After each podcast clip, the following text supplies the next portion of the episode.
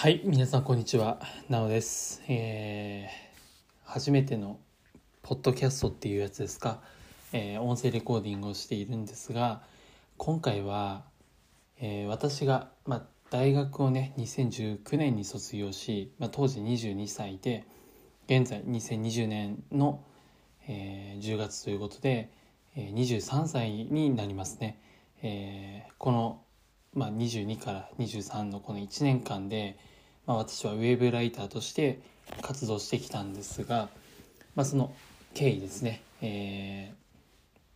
実際にどんな仕事案件を取って、えー今まで、えー今の仕事の内容をね、えーちょっと振り返って皆さんにご紹介、えーしていこうと思います。でまずですね私が大学を卒業したのは2019年の3月で、まあ、実質的にもうその3月4月から、えー社会人になったわけですが、まあ、当時はですね、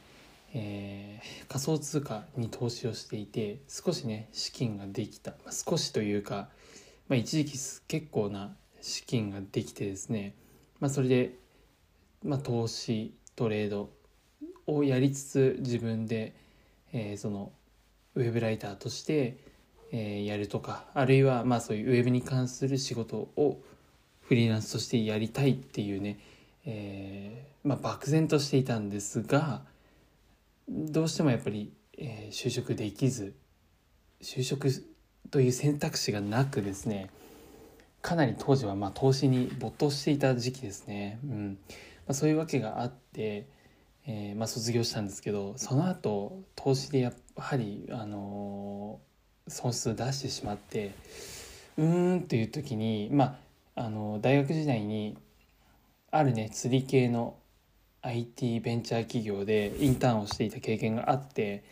えーそこでのねノウハウがあったと。で、まあ、それで、まあ、ウェブライターとしての活動釣りの記事を書いていたっていうこともあって、えーまあ、ウェブライターを始めてみようというふうに思い活動を開始しました。で実際に活動を開始した時点では全く実績がなかったので、えーまあ釣りの記事書けますと言っても最初は確か釣りの案件釣り系の記事の案件で文字単価0.7円とかかなすごい激安の価格でやってました。でもその0.7円でもなんかその要求される水準が非常に高くて例えば、まあ、釣りというその釣りのある特定のワードに対して、まあ、私はかなり釣りが、え好きでありある程度ね得意でうん、まあ、釣りの YouTube、まあ、登録者1,000人最近ね超えたんですけど、まあ、そのぐらいの割と釣りバカ釣り好き、まあ、相当釣り好きなんですけど。であっても、まあ、そのクライアントさんから SEO というね、えー専門用語、まあ、ライターさんはご存知のように、まあ、その Google にね評価されやすい記事を書くという前提があってものすごいなんかその細かいところまでね指摘されて、うん、それがちょっと嫌になってしまって。もうその釣りの記事とかお断りさせていただいたいただいたんですけど、まあ、そうやってねいろんなクライアントさんと付き合いがある中で徐々に、えー文字単価が上がっていき、えー釣りの記事そしてまあ投資ですね。投資系の記事を書くというね、えー感じになりました。でまあ釣りのねその SEO 系の記事はだいたいマックスで1.5円ですね。文字単価1.5円で別途写真で100円とか200円とかっていう感じで、えー受け取ってました。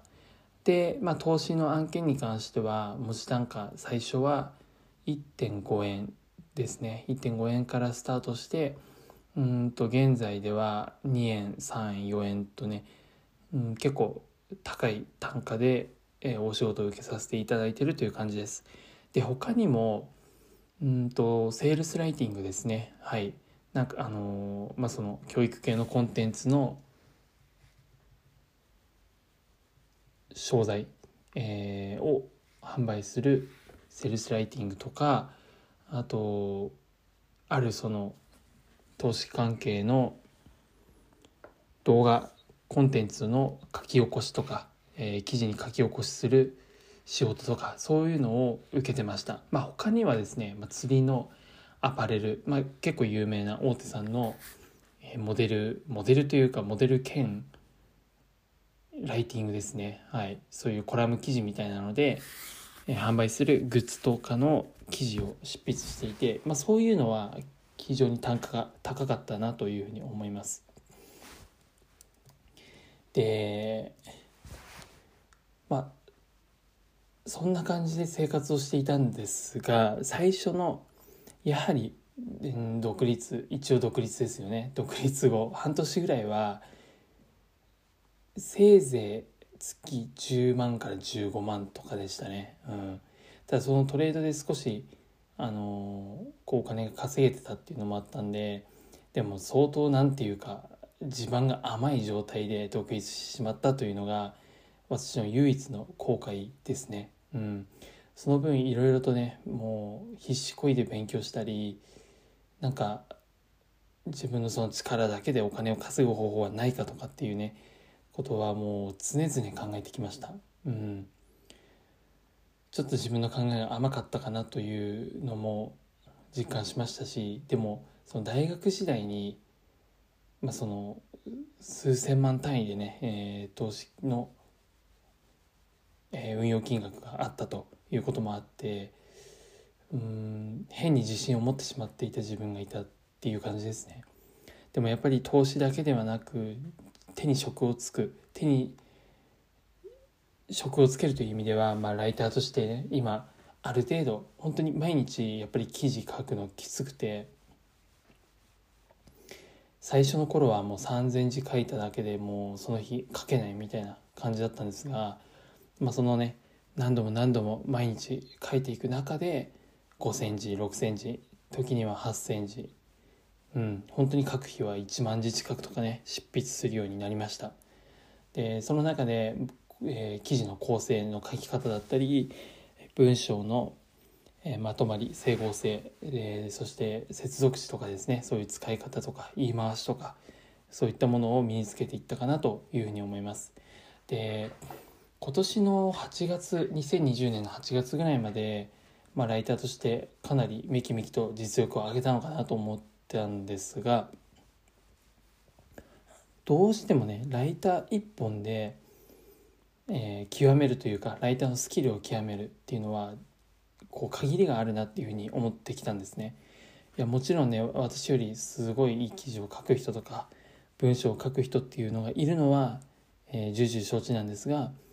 それ以上に、えー、まあそれ以上というかそのある程度の記事質をね担保できるようになったというふうに自分でも実感してですねでもその実感しただけで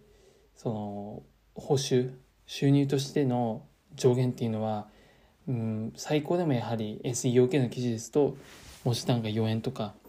まあ、私の知る限りですと、まあ、5円ぐらいですね。うんですのでこれは何か変えないといけないと思って。で、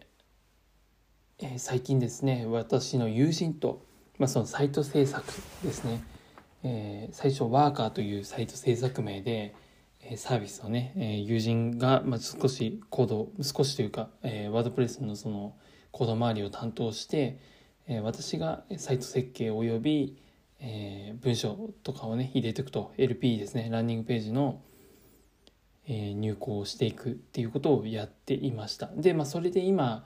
月額1万5,000円で請け負っておりましてまあいろいろサイト更新とか記事のその新規の情報を入れさせていただいたりということで、えー、そちらの方でね、えー、毎月1件から2件ぐらい新規のご契約をいただいて、まあ、そこのもうサブスクのモデルで、えー、ちょっと収入がこう安定的にね、えー、増えているという感じです。で、まあ、ライター業も、えー、まあ、並行してやっているわけですけど、今ですね、主な収入源としては、ウェブディレクターという立ち位置ですね。はい。まあ、ディレクターとしての収入が結構大きくなっています。でこれなんでウェブディレクター、まあ、ウェブディレクターがそもそも何かというと、え、私が今までライターをやってきた、え、際にですねそのクライアントさんからメディアのそういうマーケティングの会社とかの担当のウェブディレクターをあるいはその企業に配属されている担当者がディレクターであってそのディレクターさんから基本的にはライターさんにこういった記事を書いてくださいという指示を出して、え、まあ、そのね私が、えー、ライターが執筆した記事を、えー、ディレクターさんは構成したりチェックしたりして実際のサイトに入稿するという仕事なんですが、まあ、ディレクター結論から言いますと大変です。大変ですけど、まあ、そのおかげもあって、えー、ここ最近ですね直近の10月、えー、割と収入がこうぐっと上がったという感じですね。でようやく自分自身でもこのライター業からまた少し、えー、上を見る感じというか、うん、階段を上るようなねイメージで、えー、ウェブ関係の仕事ができているんじゃないかなと思います。はい、まあ、なんかまだまだ話すことはあるんですけど、えー、今日はちょっとこんな感じで、えー、話を締めくくりたいと思います。えー、何かね質問と気になる点があればね、え聞いていただければと思います。えそれでは本日はありがとうございました。